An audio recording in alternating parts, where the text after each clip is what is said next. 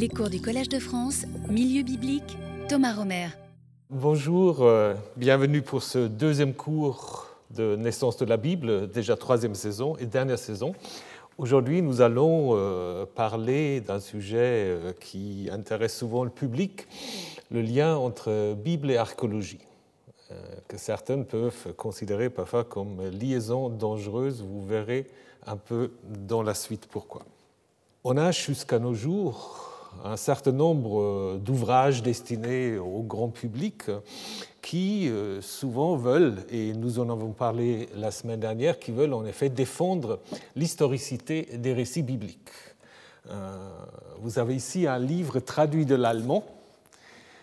La traduction est intéressante parce qu'en français, ce livre s'appelle La Bible arrachée des sables ou arrachée au sable alors que le titre allemand c'est Und die Bibel hat doch recht, et ça veut dire et la Bible a quand même raison. Euh, c'est un ouvrage qui a eu un certain succès et qui veut prouver que euh, l'archéologie peut nous aider à euh, affirmer l'historicité des récits bibliques. Donc, est-ce que l'archéologie est au service euh, de l'historicité des textes bibliques? Quel est ce lien entre Bible et archéologie? Nous allons faire un tout petit voyage dans le temps et euh, nous commençons en fait au 3e, 4e siècle de l'ère chrétienne où se mettent en place en effet des pèlerinages en Terre sainte. Hein. Vous connaissez sans doute tous cette légende que Hélène, Sainte Hélène, la mère de l'empereur Constantin, aurait donc trouvé les bois de la croix de Jésus, pas seulement la croix de Jésus, aussi les deux autres euh, croix qui l'ont entouré, les croix des larrons qui ont été crucifiées avec lui. Évidemment, elle a trouvé ça où euh, Sur euh, la place où on va ériger en effet euh, l'église, donc la basilique du Saint-Sépulcre, ce qui auparavant était en effet un temple dédié à Vénus. Donc en fait, on voit très bien quelle est la logique de cette histoire qui est clairement une histoire légendaire parce qu'elle n'est pas mentionnée, disons, elle a dû être écrite bien avant, parce que, bien après, pardon, parce qu'elle n'est pas mentionnée, par exemple, par euh, ce qu'on appelle l'anonyme de Bordeaux, qui raconte un pèlerinage à Jérusalem en 350 et puis qui ne parle pas du tout de cette découverte de Sainte-Hélène. Donc c'est certainement une légende qui s'est mise en place après mais qui sert clairement à légitimer en fait l'emplacement euh, du Saint-Sépulcre euh, qui est jusqu'à euh, aujourd'hui, évidemment avec des églises qui se sont superposées.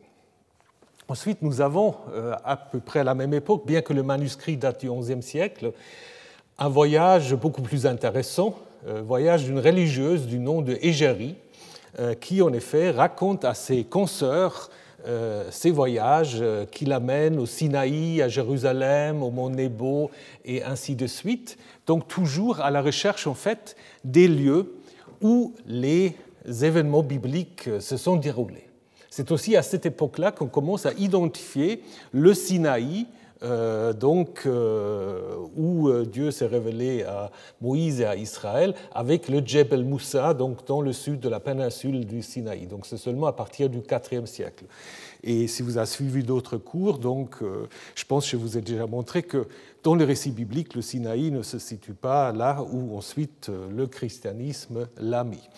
L'Église catholique a toujours en effet insisté sur l'importance des pèlerinages, contrairement en fait Contrairement à la réforme, à la tradition protestante, Luther était très très opposé euh, au pèlerinage. Il trouvait qu'on dépense beaucoup d'argent. Bon, ça c'est le lien entre protestantisme et l'argent. Mais il disait aussi qu'il y a plein de tentations de péché euh, si les hommes vont aller tout seuls au pèlerinage. Il y a trop de, dangers de la chair et donc il, euh, il les a en fait plutôt déconseillés. Il faut attendre jusqu'au XIXe siècle où les pèlerinages vont en effet se transformer en euh, investigation archéologique. Donc euh, on peut mentionner euh, Château-Briand qui en fait effectue un voyage en 1806 et 7 donc en Terre Sainte, notamment à la mer Morte, Bethléem et Jérusalem, et il dit voilà, il fait ce voyage, la Bible et l'Évangile en main. Et cela prend part au fait la voie à des voyages très fréquents de toutes sortes d'archéologues plus ou moins disons, professionnels. Il faut vous dire, quand on parle d'archéologie au XIXe siècle, ce n'est pas l'archéologie telle qu'on la connaît aujourd'hui, mais c'est toujours l'idée, en fait, de trouver des vestiges matériel euh, des euh, événements bibliques. Donc il y a De Saucy qui entreprend plusieurs voyages euh, en Palestine. C'est un des premiers aussi qui étudie vraiment avec une certaine méthode la géographie de la Terre sainte et notamment le bassin de la mer morte. C'est aussi quelqu'un en fait qui va découvrir ce qu'on va appeler euh, le tombeau des rois, euh, qui se trouve aujourd'hui dans le jardin en fait, de l'école biblique de Jérusalem, où, euh, selon de Saucy, aurait été enterré un certain nombre de rois d'Israël. Aujourd'hui, on a plutôt un avis très différent, c'est des tombeaux beaucoup plus récents. Mais voilà, il y a cet intérêt en fait de trouver les enracinements matériels des récits bibliques, comme d'ailleurs aussi Victor Guérin, euh, qui donne une description géographique, historique et archéologique de la Palestine et qui visite entre autres déjà, et je vais en reparler tout à l'heure, le site de Kirbet Keyafa qui va nous intéresser euh, dans un débat beaucoup plus actuel, mais qui est déjà en effet euh, donc repéré par Victor Guérin. C'est aussi à cette époque-là qu'on découvre la fameuse stèle de Mécha, qui est sans doute jusqu'à aujourd'hui euh, un des monuments les plus importants du Levant Sud, euh, et qui est donc euh, découvert par un missionnaire allemand du nom de Klein à, Diban. Il faudrait dire plutôt alsacien, bien qu'il avait la nationalité allemande, donc Klein à Diban. Euh, beaucoup d'intérêt pour cette, euh, découverte. Euh, les Allemands veulent l'avoir, Clermont-Ganneau est sous le coup, et puis les Bédouins qui trouvent tout cet intérêt pour la stèle un peu, alors je ne sais pas suspect ou non, toujours est-il qu'ils cassent, qu'ils cassent le monument. Alors plusieurs théories pourquoi est-ce qu'ils l'ont cassé.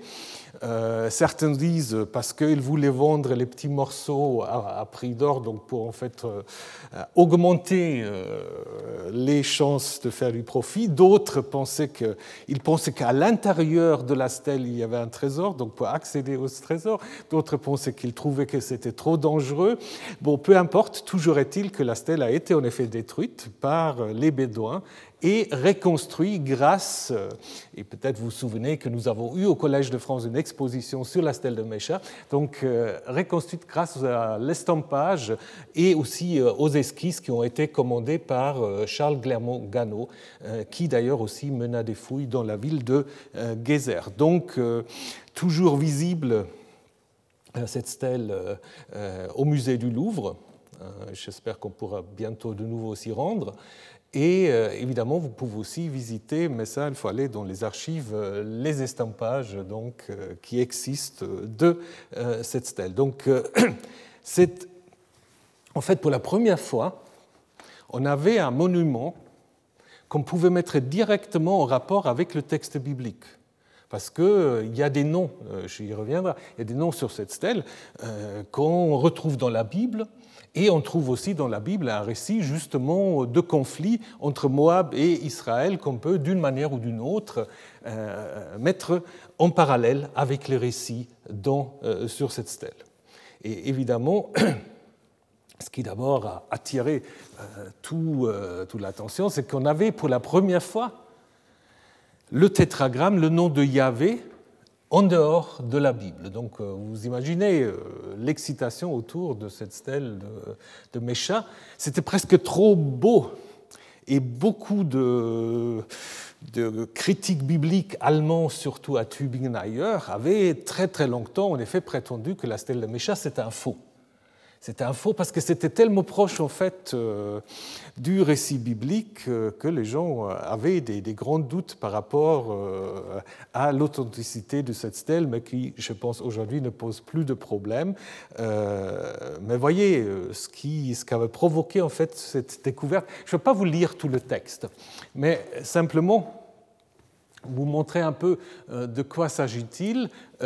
Mécha, donc le roi de Moab, va raconter sa victoire sur Israël et donc la dynastie de Omri, qui avait en effet donc occupé une partie de Moab.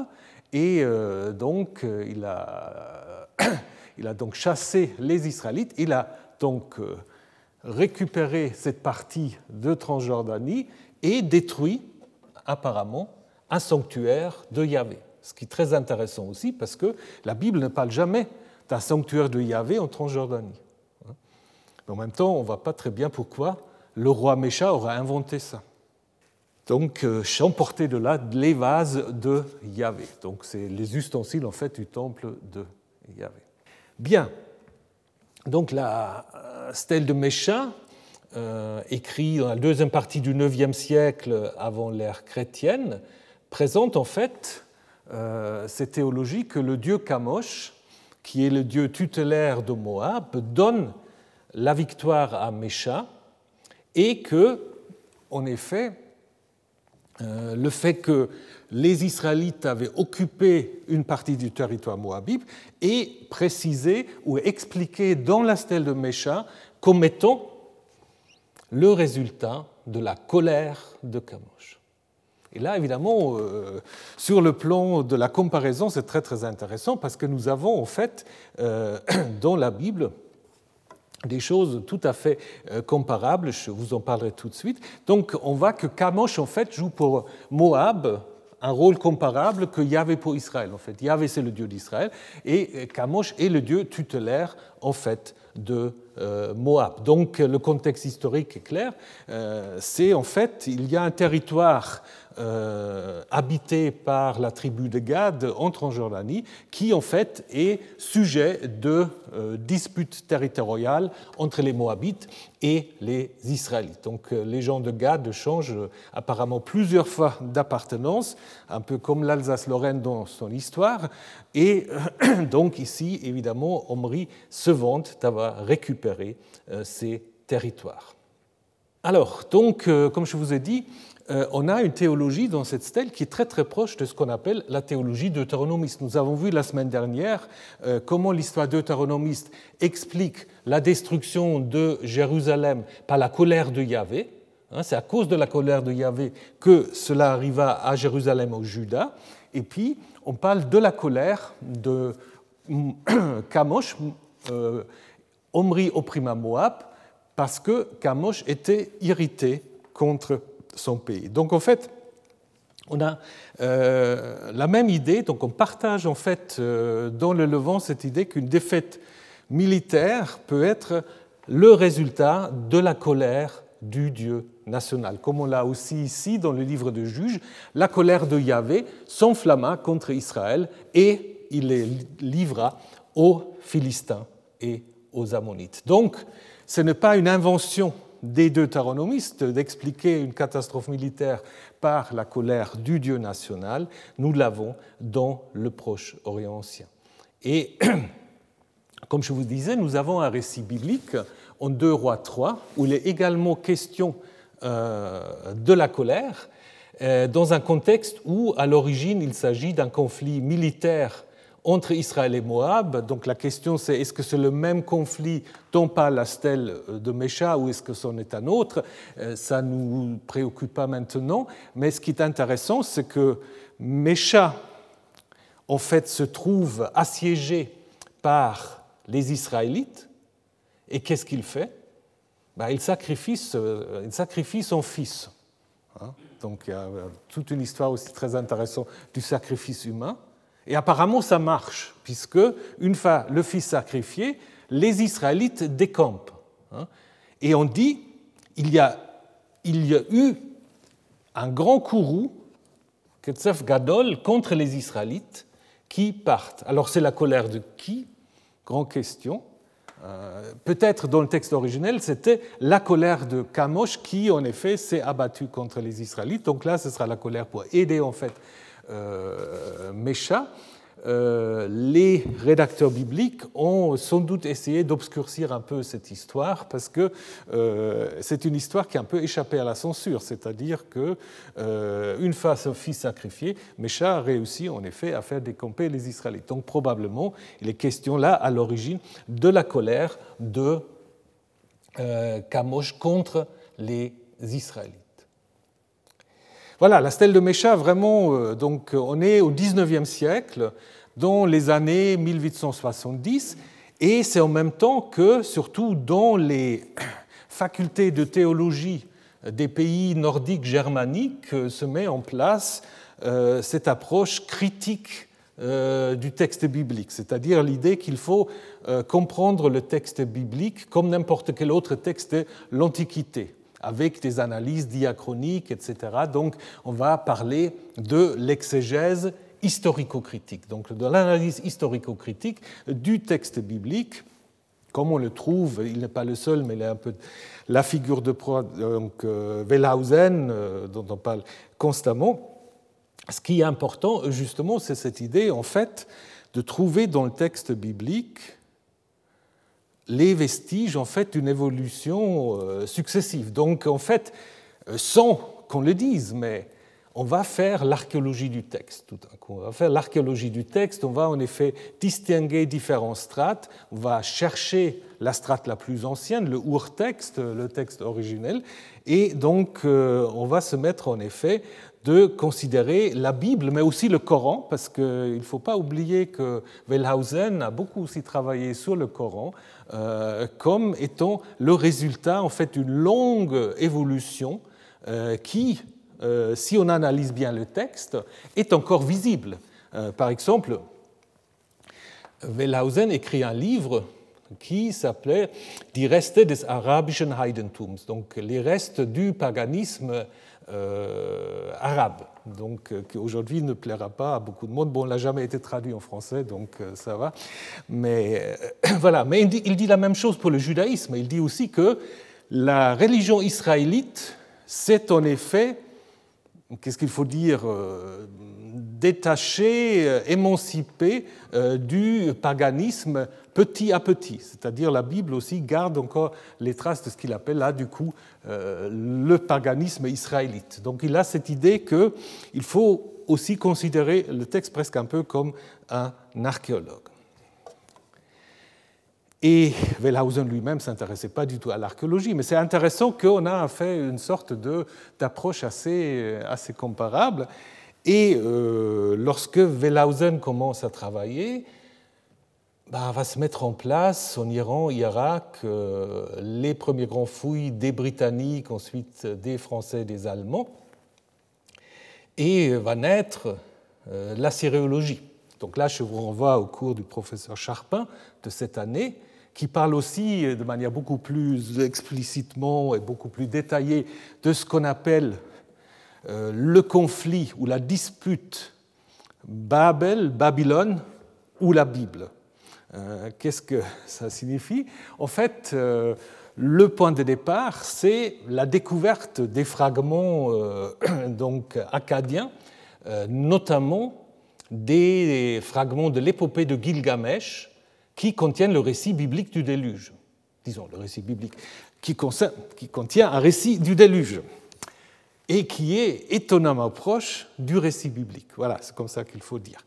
Et euh, donc, euh, ces découvertes sont publiées. Un assyriologue allemand, euh, Friedrich Delitzsch, va faire une grande conférence en 1902 qui en fait euh, est aussi euh, suivi par l'empereur même, Guillaume II, et dont il va en effet, qu'est-ce qu'il va dire? Il va dire en fait que les textes bibliques sont influencés, voire des copies des textes babyloniens, qui sont bien plus anciens. Donc en fait, il met en question d'une certaine manière la révélation du texte biblique parce qu'il montre que les récits bibliques euh, sont en effet dépendants des textes babyloniens. D'abord, il est soutenu par, euh, euh, par l'empereur qui trouve qu'il faut que le peuple s'instruise aussi en, religion. mais ça prend après vraiment des dimensions assez, assez spectaculaires. Euh, cette conférence est publiée, vendue plus que 60 000 fois. Donc aujourd'hui aussi, pour avoir 60 000 exemplaires d'un livre, c'est déjà un livre de best-seller. Donc euh, il y a des protestations évidemment des milieux juifs et chrétiens plus conservateurs qui pensent en effet que voilà, on, met là en question l'inspiration euh, du texte biblique. ça devient vraiment une sorte de qu'est-ce qu'il faut dire Une sorte de, phénomène de société. Donc euh, toute la société va parler de Babel ou la Bible. Il y a une deuxième euh, conférence où, en effet, Delitzsch se radicalise d'une certaine manière, puisqu'il ne va pas seulement dire euh, l'Ancien Testament s'inspire des textes babyloniens, il va dire aussi simplement il s'agit des copies et qui, euh, donc, euh, l'Ancien Testament, en tant que Bible, n'a aucun intérêt pour la religion ou pour la foi chrétienne. Donc là, du coup, l'empereur est un peu embêté, puisque l'empereur est aussi chef de l'Église protestante allemande, donc du coup, il est un peu mal à l'aise et il affirme quand même que l'Ancien Testament garde tout à fait son statut de livre révélé. Euh, donc ça devient de plus en plus euh, polémique. Euh, là, vous avez, bon, mais ça, il faut un peu comprendre l'âme allemande. Donc, vous voyez, c'est en fait, un cartoon, caricature d'un journal un peu le canard enchaîné de l'époque, Simplicimus, où on voit le roi babylonien à qui un, serviteur amène une saucisse, évidemment plat de référence allemande, et euh, le roi lui dit, euh, en fait, euh, disparaît esclave, puisque nous ne pouvons plus manger de saucisses à Babylone, si le berlinois ne donne pas leur moutarde avec. Donc, puisqu'en Allemagne, il y a cette idée de donner son moutarde, c'est-à-dire donner en fait son opinion. Donc, euh, ça montre en fait que chaque berlinois avait une idée sur le lien entre Babel et la Bible. Donc, euh, ça se termine plutôt mal, puisque euh, se radicalise et écrit beaucoup plus tard encore ce livre La Grande, comment dire, le grand mensonge ou la grande qu'est-ce qu'il faut dire? Oui, euh, disons le grand mensonge, la, grande déception, d'une certaine manière aussi, Täuschung, c'est un peu toutes ces choses-là, où il, présente quand même une vision un peu antisémite, bien que lui s'est toujours défendu d'être antisémite, mais quand même euh, une euh, vision assez, assez négative de la religion israélite et de l'Ancien Testament. Mais ça pose là évidemment aussi la question du lien de ces découvertes archéologiques par rapport à la manière dont il faut euh, comprendre le récit biblique. C'est aussi l'époque du XIXe siècle où l'archéologie, je le disais, va, un peu se professionnaliser quand même.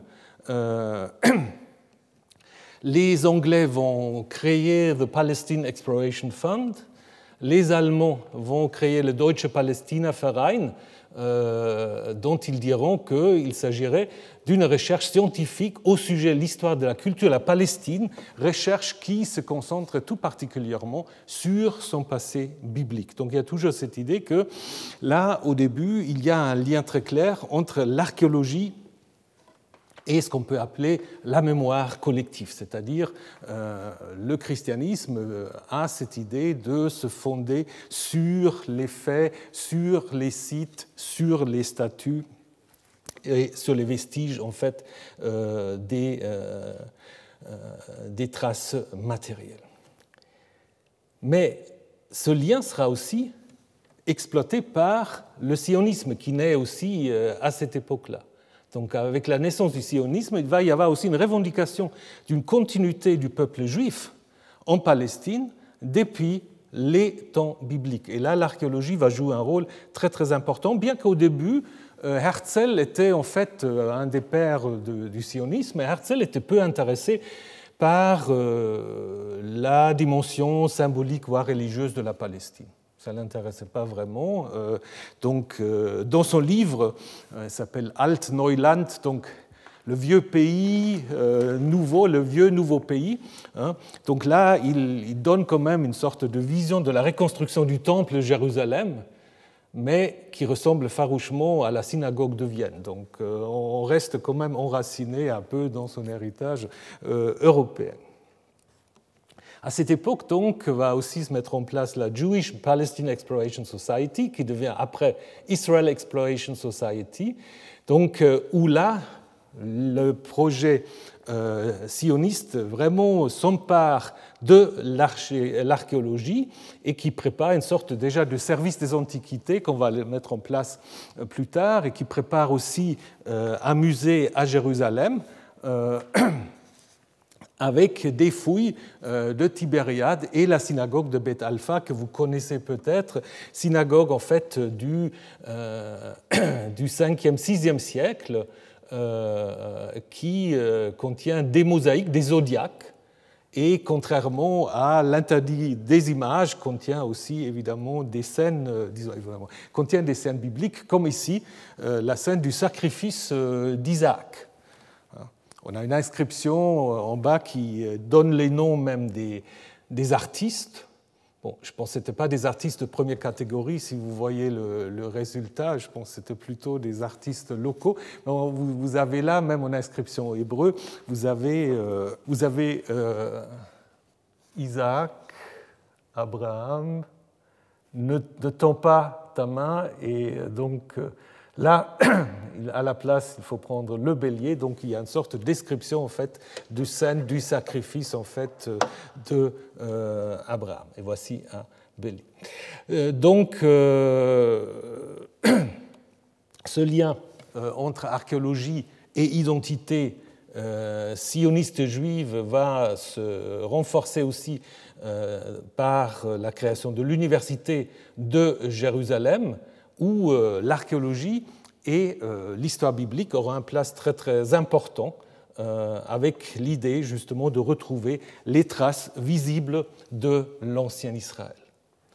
Et ce qui est très intéressant, contrairement à une approche critique qu'on trouve dans les universités germaniques, anglo-saxonnes, la Bible à Jérusalem et à Tel Aviv sera très différent, mais à Jérusalem, la Bible devient une sorte de document historique Hein, qui permet une sorte de légitimation du projet sioniste. Il y a sorte d'idée qu'on peut élaborer une sorte de mémoire collective qui euh, suggère une continuité depuis Abraham jusqu'à, bah, jusqu'au XXe siècle. Donc, contrairement à ce qu'on a vu la semaine dernière, on va réaffirmer en fait que les récits bibliques des patriarches de l'Exode, de la conquête du pays, sont euh, des récits historiques qui deviennent les mythes fondateurs du jeune État d'Israël fondé en 1948. Donc là, il y a beaucoup de travaux là-dessus. Donc il y a vraiment une sorte de, euh, mise au service de l'archéologie pour le projet sioniste, comme disait Golda Meir, euh, une terre sans peuple pour un peuple sans terre. Donc on s'empare aussi d'une certaine manière euh, de l'idéologie du don du pays, de l'envahissement du pays. Et euh, l'archéologie devient en effet la source d'une construction identitaire qui insiste sur la continuité depuis euh, la conquête ou depuis les patriarches.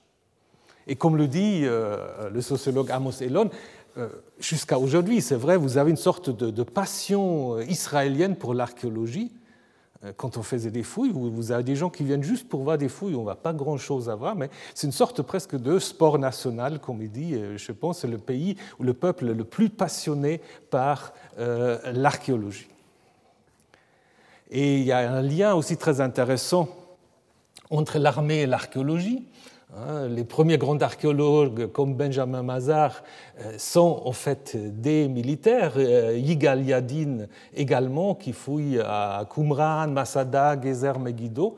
Et pour ne euh, pas oublier Moshe Dayan, mais qui a un dossier un peu compliqué. Donc Moshe Dayan, euh, qui se voit également comme archéologue, qui entreprend des fouilles clandestines d'ailleurs à Hébron sous le tombeau des patriarches.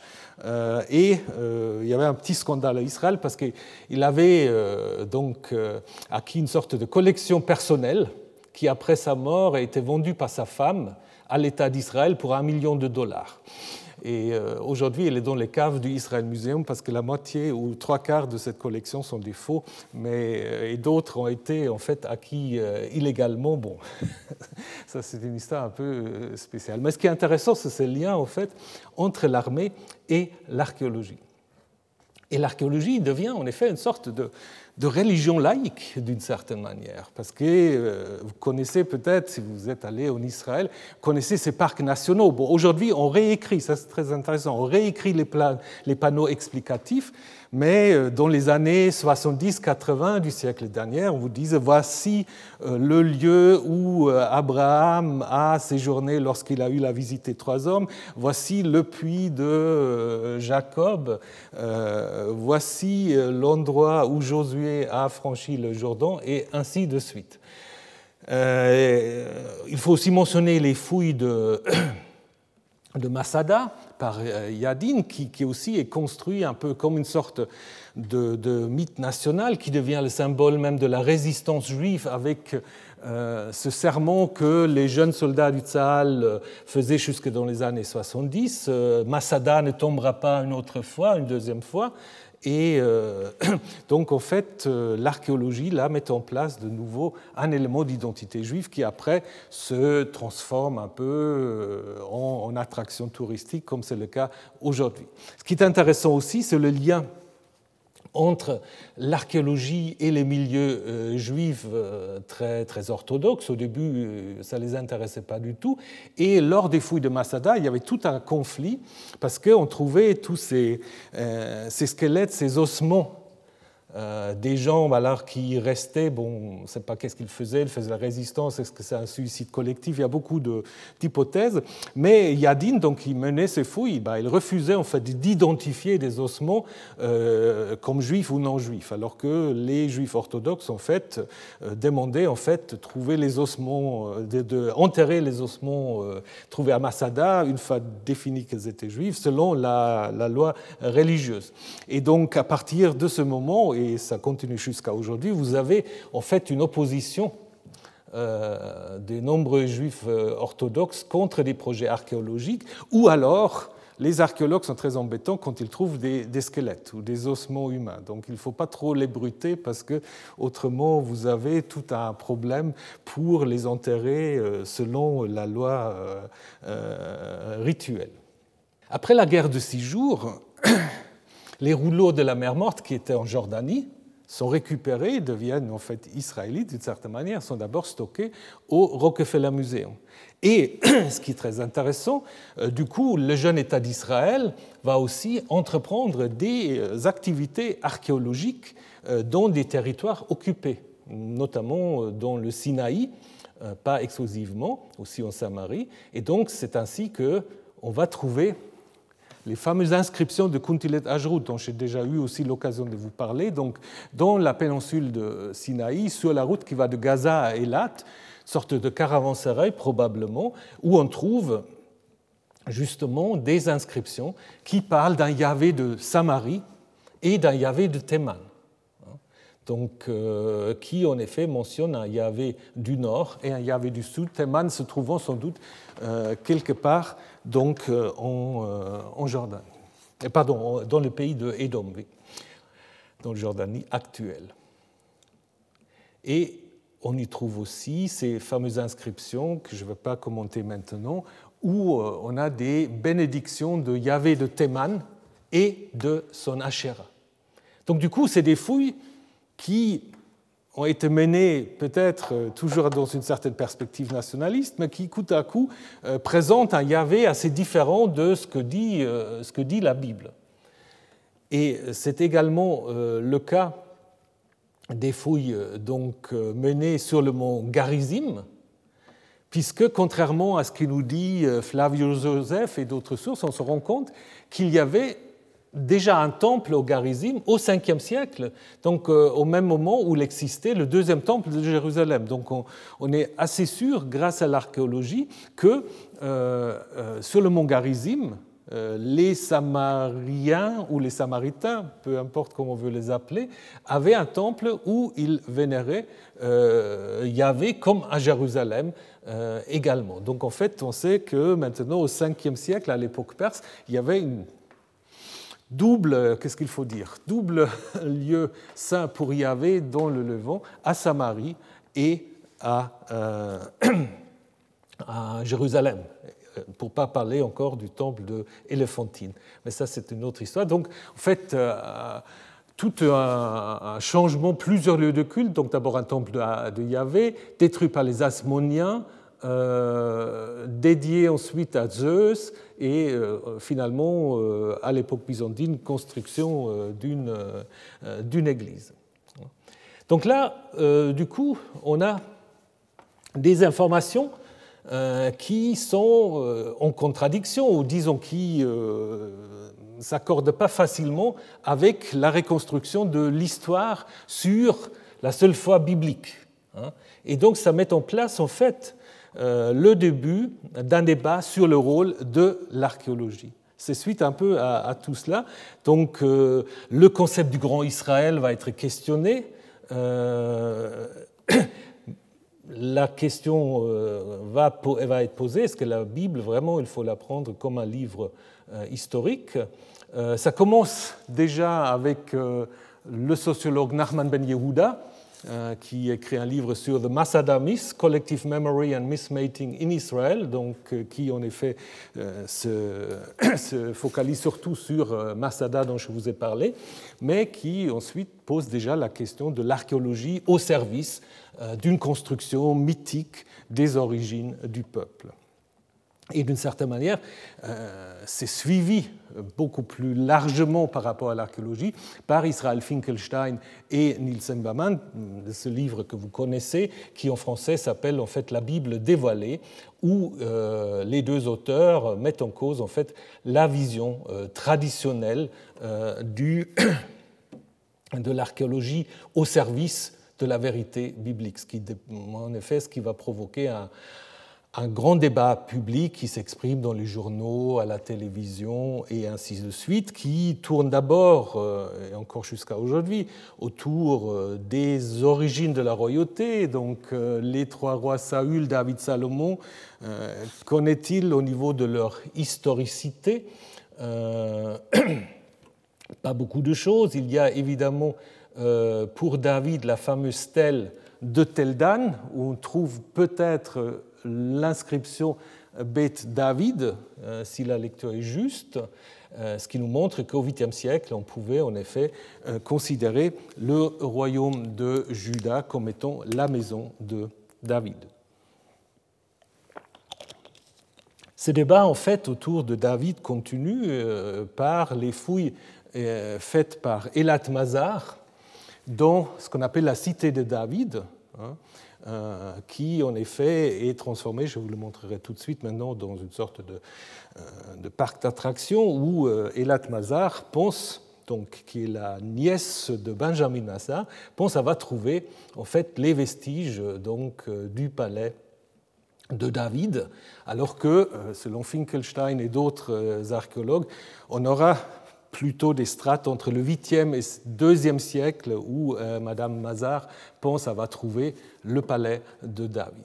Ce qui d'ailleurs vous montre aussi que l'archéologie n'est pas non plus une, science exacte, mais il y a toujours quand même aussi, pas seulement cela, il y a toujours aussi quand même euh, des, euh, comment dire, des, des, projets un peu politiques, idéologiques. C'est notamment le cas, je ne vais pas insister sur cette question, mais c'est notamment le cas parce que cette cité de David, qui en fait attire euh, des milliers de visités chaque jour et qui en fait se trouve juste en face du euh, village palestinien de Siloué, de Silvan, euh, qu'on veut de plus en plus intégrer dans ce grand projet. Et on fait déjà, Madame Maza a déjà fait des fouilles plus ou moins autorisées dans le village palestinien, donc ce qui montre aussi évidemment d'affirmer face à ce village euh, palestinien euh, la présence en fait euh, de David, de la monarchie israélite et ainsi de suite. D'une certaine manière, ce débat poursuit un tout petit peu dans les fouilles qui sont très intéressantes de Kirbet Kayafa.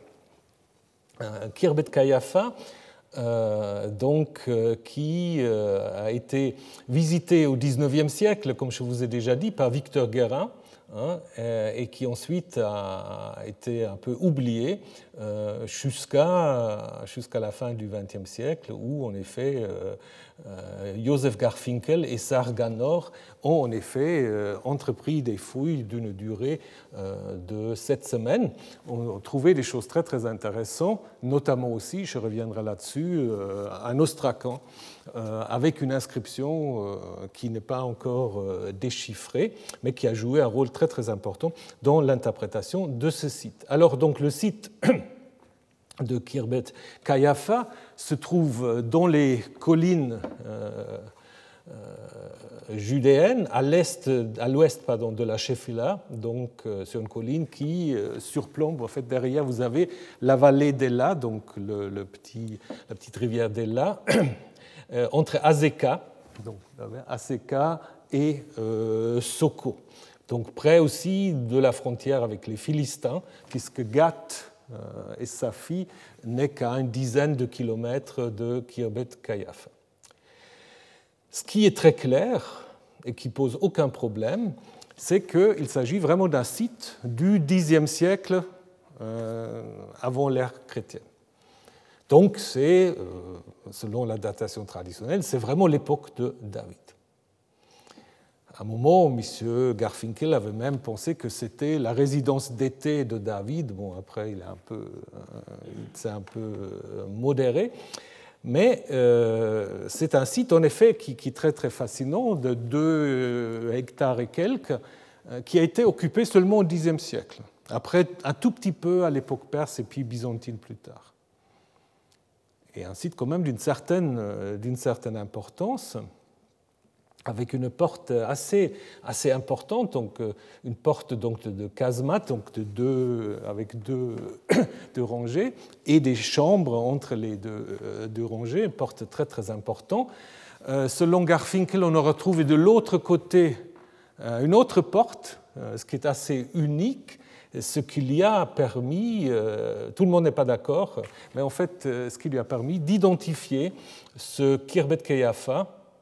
Euh, sait pas très bien ce que veut dire, c'est un nom arabe, Kirbet Kayafa, on ne sait pas très bien ce qu'il veut dire, peut-être la colline ou le site avec une belle vue, une vaste vue, mais bon, peu importe.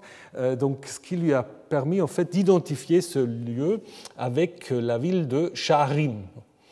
Shaharim, les portes Peut-être, dit-il, à un duel originel les deux portes, hein, parce qu'on trouve, ces, je reviendrai là-dessus, on trouve ces noms plusieurs fois dans la Bible.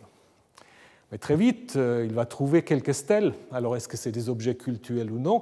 Il va conclure que ces stèles montrent que c'est un culte aniconique, sans image, donc typique pour euh, l'Israël euh, ancien.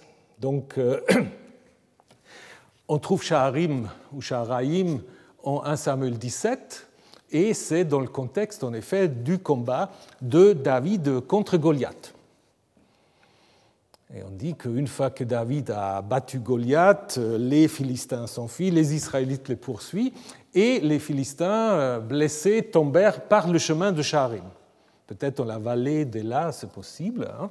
Euh, et donc, conclusion de M. Garfinkel, euh, qui a d'ailleurs donné aussi des conférences ici au Collège de France, que vous pouvez euh, retrouver.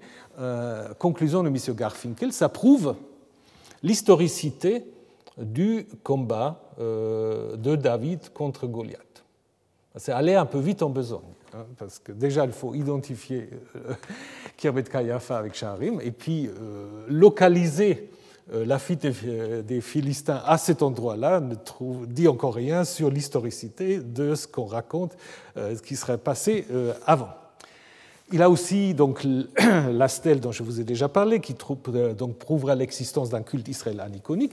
Il a trouvé ce modèle d'un sanctuaire, et évidemment, c'est le modèle que David aura fait faire pour que son fils Salomon puisse construire le temple de Jérusalem. Alors que ça, si on demande aux spécialistes, ça, ressemble plus à des modèles phéniciens euh, qu'autre chose, donc il correspond guère à la description du temple dans le livre des, des rois. Mais donc vous voyez euh, comment là aussi on souhaite faire coïncider d'une certaine manière euh, la Bible et l'archéologie. Et puis le fameux tesson euh, que personne n'a encore euh, vraiment déchiffré, bah, prouverait l'existence justement d'une écriture israélite au Xe siècle. Je reviens là-dessus. D'abord, le modèle, comme je vous ai dit, du sanctuaire est proche plutôt des modèles phéniciens. L'identification avec Shaharaim euh, n'est pas très claire. La ville Shaharaim est mentionnée trois fois dans la Bible, mais dans les textes, en fait, euh, que les spécialistes vont dater entre le 7e et 3e, 2e siècle. Donc, ce n'est pas forcément des textes très, très anciens. Ce qui est également pas très clair, est-ce que la ville est judéenne? Est-ce que la ville est philistine? Très difficile à savoir parce qu'elle est vraiment dans une région frontière. Donc il y a beaucoup de questions qui restent ouvertes. Également pour la fameuse inscription. La fameuse inscription, c'est d'Ostracon de, de Kirbet Kayafa, euh, que certains ont voulu vraiment déchiffrer. Je vous ai mis ici comme exemple euh, parce qu'il y en a tellement d'autres, euh, euh, une, reconstruction d'Émile Puech de l'école biblique de Jérusalem, qui évidemment veut trouver déjà des liens avec la Bible, il ne faut pas opprimer l'étranger, il faut garder le veuve et l'orphelin, mais il y a tellement de, comment dire, de spéculations et des présupposés euh, que ça n'a pas été vraiment retenu euh, par, euh, par les chercheurs. André Lemaire, André Lemaire, qui plutôt du côté des maximalistes, il chose dire, bah, même lui, il dit qu'il faut être prudent, il pense que c'est plutôt une liste de noms. Hein. et la question aussi qui se pose, est-ce que c'est une inscription israélite ou cananéenne? Qu'est-ce qu'il nous dit que la langue et l'alphabet, disons l'alphabet, les les signes qui sont utilisés, certains sont identifiables, d'autres il faut vraiment euh, deviner. Donc euh, on ne peut pas, à mon avis, baser euh, la, comment dire, l'affirmation d'une possibilité d'écriture en Israël ancien au Xe siècle sur, sur ce ostracon. Donc il faut être très, très prudent. Mais ça vous montre jusqu'à aujourd'hui comment l'archéologie, en fait, est parfois utilisée pour, euh, voilà, pour prouver euh, une certaine historicité du récit biblique. Alors je voulais vous montrer une autre manière de faire l'archéologie, c'est nos fouilles qu'on fait à Kiryat Yearim avec euh, une autre méthode donc euh, un projet dont j'ai déjà eu aussi l'occasion de parler ici, un projet conjoint de l'Université Tel Aviv du Collège de France, que j'espère va quand même continuer, et qui se situe donc à Kiryat Yearim, donc proche de Abu Ghosh. Euh, l'identification est assez clairement assurée par euh, déjà le texte biblique, par Eusèbe de Césarie, qui en fait situe euh, ce lieu justement sur la ville qui va de Diospolis de Lod vers euh, Jérusalem, mais aussi euh, dans la préservation du nom, ce qui n'est pas du tout le cas Kirbit Kayafa, vous ne voyez pas très bien le lien avec Shaharim. Par contre, Der el Hazar, Der el Hazar, qui est le nom arabe, le monastère d'Éléazar, en fait, préserve le nom d'Éléazar dont il est question dans le récit biblique, comme je vais vous le montrer, et le nom euh, arabe de Abu Ghosh, donc le village euh, actuel, qui maintenant s'appelle Abu Ghosh, mais qui avant s'appelait Kayat el Inab. Donc Kayat, vous avez encore le Kiyad euh, qui se trouve donc à Kiyat Yerim. Donc, si vous regardez ce site, vous voyez très bien c'est un site important de 4-5 hectares, euh, un des plus vastes sites euh, de l'âge du bronze euh, récent et l'âge du fer dans les hautes terres du Levant méridional. Vous voyez aussi que la topographie déjà montre qu'il y a une sorte de plateforme qui, est vraiment très très travaillée et qui est difficilement le fruit de, comment dire, d'un développement naturel. Donc il y a probablement une intervention humaine. Donc il semble que cette plateforme est d'une certaine manière surélevée et on peut aussi faire attention justement aux massifs terrasses qui entourent en fait le sommet de la colline. Donc le lien avec la Bible est, assez clair parce que selon 1 Samuel 7, l'arche qui avait été capturée par les Philistins et ensuite a dû être rendue, l'arche arrive donc à Kiryat Yerim et apparemment on consacre quelqu'un comme prêtre, Éléazar, Der Éléazar, Éléazar comme euh, gardien de l'arche. Mais donc quand on dit on, choisit un prêtre, bah, un prêtre il a besoin d'un sanctuaire. Donc, euh, du coup, euh, voilà, se pose la question qu'est-ce qu'il euh, qu'il y a derrière cette notice? Et l'exégèse biblique avait, depuis déjà des années 30 du siècle dernier, imaginé qu'il y avait un récit indépendant de l'arche, de l'arche donc capturée par les Philistins euh, qui fait beaucoup de malheur chez les Philistins, qui est rendu, qui arrive à Kiryat avant que David va la chercher pour l'amener à euh, Jérusalem. Donc euh, Rost pensait que c'est lui qui a l'origine de cette théorie, que c'est en effet un témoin oculaire qui aurait écrit ce récit. Mais du coup se pose la question si 2 Samuel 6, qui raconte le transfert de l'arche à, à Jérusalem, est-ce que c'est vraiment la conclusion originelle de cette histoire? Parce qu'elle est séparée, ce, chapitre, de, la première partie de l'histoire. Ou est-ce que, en fait, euh, l'arrivée de l'arche à Kiryat Yarim, c'était peut-être la fin euh, originelle hein? Euh, Alors, si ça se termine à Kiryat Yarim, donc il faut se poser la question pourquoi est-ce qu'on racontait cette histoire? Et peut-être, en effet, on a raconté cette histoire euh, pour légitimer d'une certaine manière euh, Kiryat Yerim comme nouvel emplacement de l'arche. Hein? Donc du coup, évidemment, il faut se poser la question qui a écrit après le récit de son transfert à Jérusalem? Donc beaucoup de questions qui restent ouverts. Donc le site actuel de Kiryat Yerim est un site très bucolique et qui est marqué par une église qui garde d'ailleurs le lien avec, euh, avec l'arche de l'Alliance, parce que euh, cette église, qui est adossée à un monastère, euh, s'appelle Notre-Dame de l'Arche de l'Alliance, fondée donc, ou mise en place par sœur Joséphine, donc une religieuse française qui avait acheté les terrains. Donc c'est aussi une histoire très intéressante que je ne peux pas vous raconter maintenant. Il y avait aussi le consul de Prusse qui était intéressé par ce, site, donc qui a fait monter les enchères. Mais toujours est-il que dans les années 20 du siècle dernier, on a construit cette église. Et ce qui évidemment est très intéressant, on a construit cette église sur les restes d'une église ou d'un monastère byzantin que vous pouvez encore visiter quand vous allez euh, dans cette église moderne. Donc vous voyez en fait sur, euh, par terre euh, les restes d'une mosaïque, d'ailleurs pas très bien conservée, mais très visible.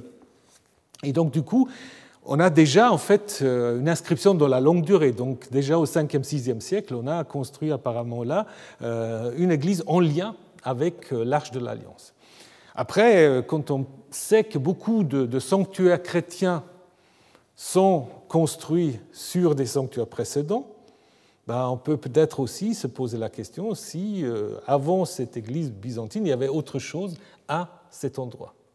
Évidemment, euh, on ne peut pas fouiller à l'intérieur de l'église, on ne peut pas fouiller à l'intérieur du monastère, donc il faut en effet fouiller donc, dans les alentours, euh, que ce que nous avons fait. Euh, donc euh, des alentours en fait euh, qui sont liés à ces terrasses et un chantier un peu plus éloigné pour voir ce qui est de l'autre côté de cette, de cette terrasse. Et la grande découverte, il y a toutes sortes de découvertes, mais la grande découverte, c'est qu'en effet, nous avons un mur de, de, soutien, mais qui est vraiment un mur de soutien euh, qui en fait euh, entoure l'emplacement du monastère et de l'église actuelle, d'une largeur d'environ 3 mètres, et construit vraiment sur la roche-mère. Il n'y a pas beaucoup de possibilités de dater ce mur parce qu'il a été reconstruit, réutilisé. Donc les céramiques euh, qu'on a trouvées, euh, ça va du fer, donc du, début du premier millénaire jusqu'à l'époque euh, hellénistique, voire romaine. Donc c'est vraiment très très difficile. Donc la seule possibilité, c'est ce, cette procédure de luminescence stimulée optiquement, donc luminescence optical stimulation ou optical stimulation of luminescence, où on peut en effet mesurer combien de temps les pierres ont été exposées euh, à la lumière du soleil. Ce qui donne évidemment euh, pas des dates précises, mais les différents échantillons qui ont été pris euh, permettent quand même de dire que la, la, construction du mur a dû se faire grosso modo entre 900 et 700. Donc déjà là, euh, on est en désaccord avec les récits bibliques, puisque selon le récit biblique, euh, euh, l'arche était arrivée à dirait bien avant David. Donc si on prendrait une sorte de chronologie absolue, plutôt au XIe siècle qu'au IXe ou 8e siècle. Donc du coup, il faut se poser la question, qui peut à ce moment-là construire un mur d'une telle importance Et donc une possibilité qui reste une possibilité, hein, euh, c'est euh, donc de penser à un roi du Nord, d'autant plus qu'on a des types de constructions avec ces grands pierres euh, qui sont tout à fait comparables à ce qu'on peut voir sur les restes du palais de Samarie, qu'on peut encore visiter, qui étaient qui était fouillé évidemment au début du XXe siècle avec des méthodes pas encore aussi sophistiquées, mais on voit quand même les, restes de ces grands pierres qui sont assez proches de ce que nous avons dans ce mur à Kiryat Yerim. Donc, du coup, euh, une possibilité, ce serait de dire en effet que euh, c'est Jéroboam II qui avait en effet le contrôle aussi sur Juda, qui aurait pu être à l'origine de cette construction pour peut-être y placer l'arche euh, en tant que sanctuaire soit concurrent de Jérusalem ou sanctuaire en fait qui contrôle certainement Jérusalem puisque depuis Yerim vous, vous voyez le chemin, vous êtes à 10-12 km de, Jérusalem et vous contrôlez en fait l'accès euh, à euh, euh, Jérusalem. le dernier chantier, c'est le, le, chantier C, qui est très très intéressant aussi, puisque Là, nous avons une sorte d'installation euh, cultuelle, sorte d'hôtel ou bassin avec un conduit qui permet d'évacuer des liquides. Et ça, c'est quelque chose euh, d'assez exceptionnel. Donc, ça pourrait être en effet une installation culturelle, mais plus, euh, plus récent en fait que, que le sommet. Hein. Et ça pourrait en effet dater du 7e siècle avant, avant l'ère chrétienne. Euh, ce qui est assez intéressant puisque en Jérémie 26, dans le contexte euh, du prophète Jérémie qui euh, prononce un oracle contre le, temple de Jérusalem, qui annonce en fait sa destruction, hein, il y a cette notice qu'il avait un collègue qui disait la même chose. Et ses collègues, voilà, justement, on dit, il s'appelle Uriyahu et il vient de Kiryat Yerim. Donc, et puis là, ça montrera peut-être que euh, la ville de Kiryat Yarim, au 7e siècle, été en écho, ou va même au 6e, était encore euh, occupée. Et donc, on peut peut-être mettre cette installation en rapport avec la, petite note du livre de euh, Jérémie. Voilà. Donc, pour conclure, on peut dire que la relation entre archéologie et sciences bibliques a toujours été compliquée ça c'est vrai. Euh, on peut voir une sorte de, tension, même, je dirais, euh, jusqu'à nos jours, entre une archéologie, je dirais, humaniste, qui, qui est née dans les universités européennes, et une archéologie qui se comprend euh, parfois comme participant à un projet soit d'identité nationale ou aussi d'identité religieuse, puisque actuellement, je n'avais pas le temps de vous parler, à Shiloh aussi, euh, nous avons en fait euh, un groupe d'évangéliques américaines qui essayent de retrouver l'attente de la rencontre à Shiloh et qui en fait fait aussi une archéologie assez, assez particulière. Donc, ce qui est nécessaire, notamment dans le contexte actuel, c'est de combiner les études scientifiques de la Bible et les recherches archéologiques. Donc je pense qu'il faut les combiner, mais il faut, éviter ce qu'on a pu observer pendant longtemps, euh, à savoir ce, divorce entre l'archéologie biblique qui voulait prouver que la Bible a raison, hein, et les recherches euh, historico-critiques euh, qui, en fait, s'intéressaient peu à ce que faisaient les archéologues. Donc ça veut dire que les archéologues, en fait, ils n'avaient aucune envie de comprendre la complexité du texte biblique, et euh, les, chercheurs en sciences bibliques euh, avaient une grande méfiance par rapport euh, à l'archéologie, voire qu'il y avait une sorte d'ignorance mutuelle. Par contre, il me semble que les deux approches peuvent, voire doivent être complémentaires.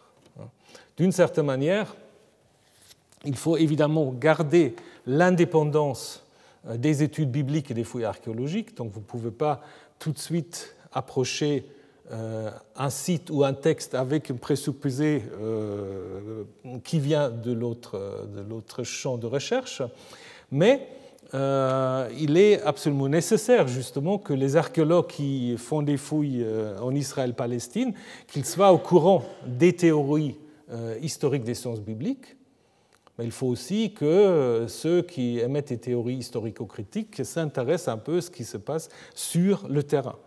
Euh, parce que justement, parfois, l'archéologue euh, vous trouve des sites. On a parlé tout à l'heure de, de Kirbet Kayafa. Un site apparemment quand même important au Xe siècle. Après, il faut l'expliquer. Mais euh, dans le récit biblique, on n'aurait jamais pensé à un site comme ça. Donc il, y a évidemment une, une stimulation mutuelle, d'autant plus que, il me semble, les deux disciplines euh, analyse du texte public littéraire et archéologie ont des méthodes similaires. Euh, ils ont des méthodes diachroniques qui doivent, dans les deux cas, être placées dans euh, une reconstruction historique qui évidemment reste toujours théorique et à refaire, mais je pense qu'on poursuit en tant qu'archéologue et bibliste un but similaire. Voilà, je vous remercie et puis je vous retrouve la semaine prochaine. Retrouvez tous les contenus du Collège de France sur www.colège-2-france.fr.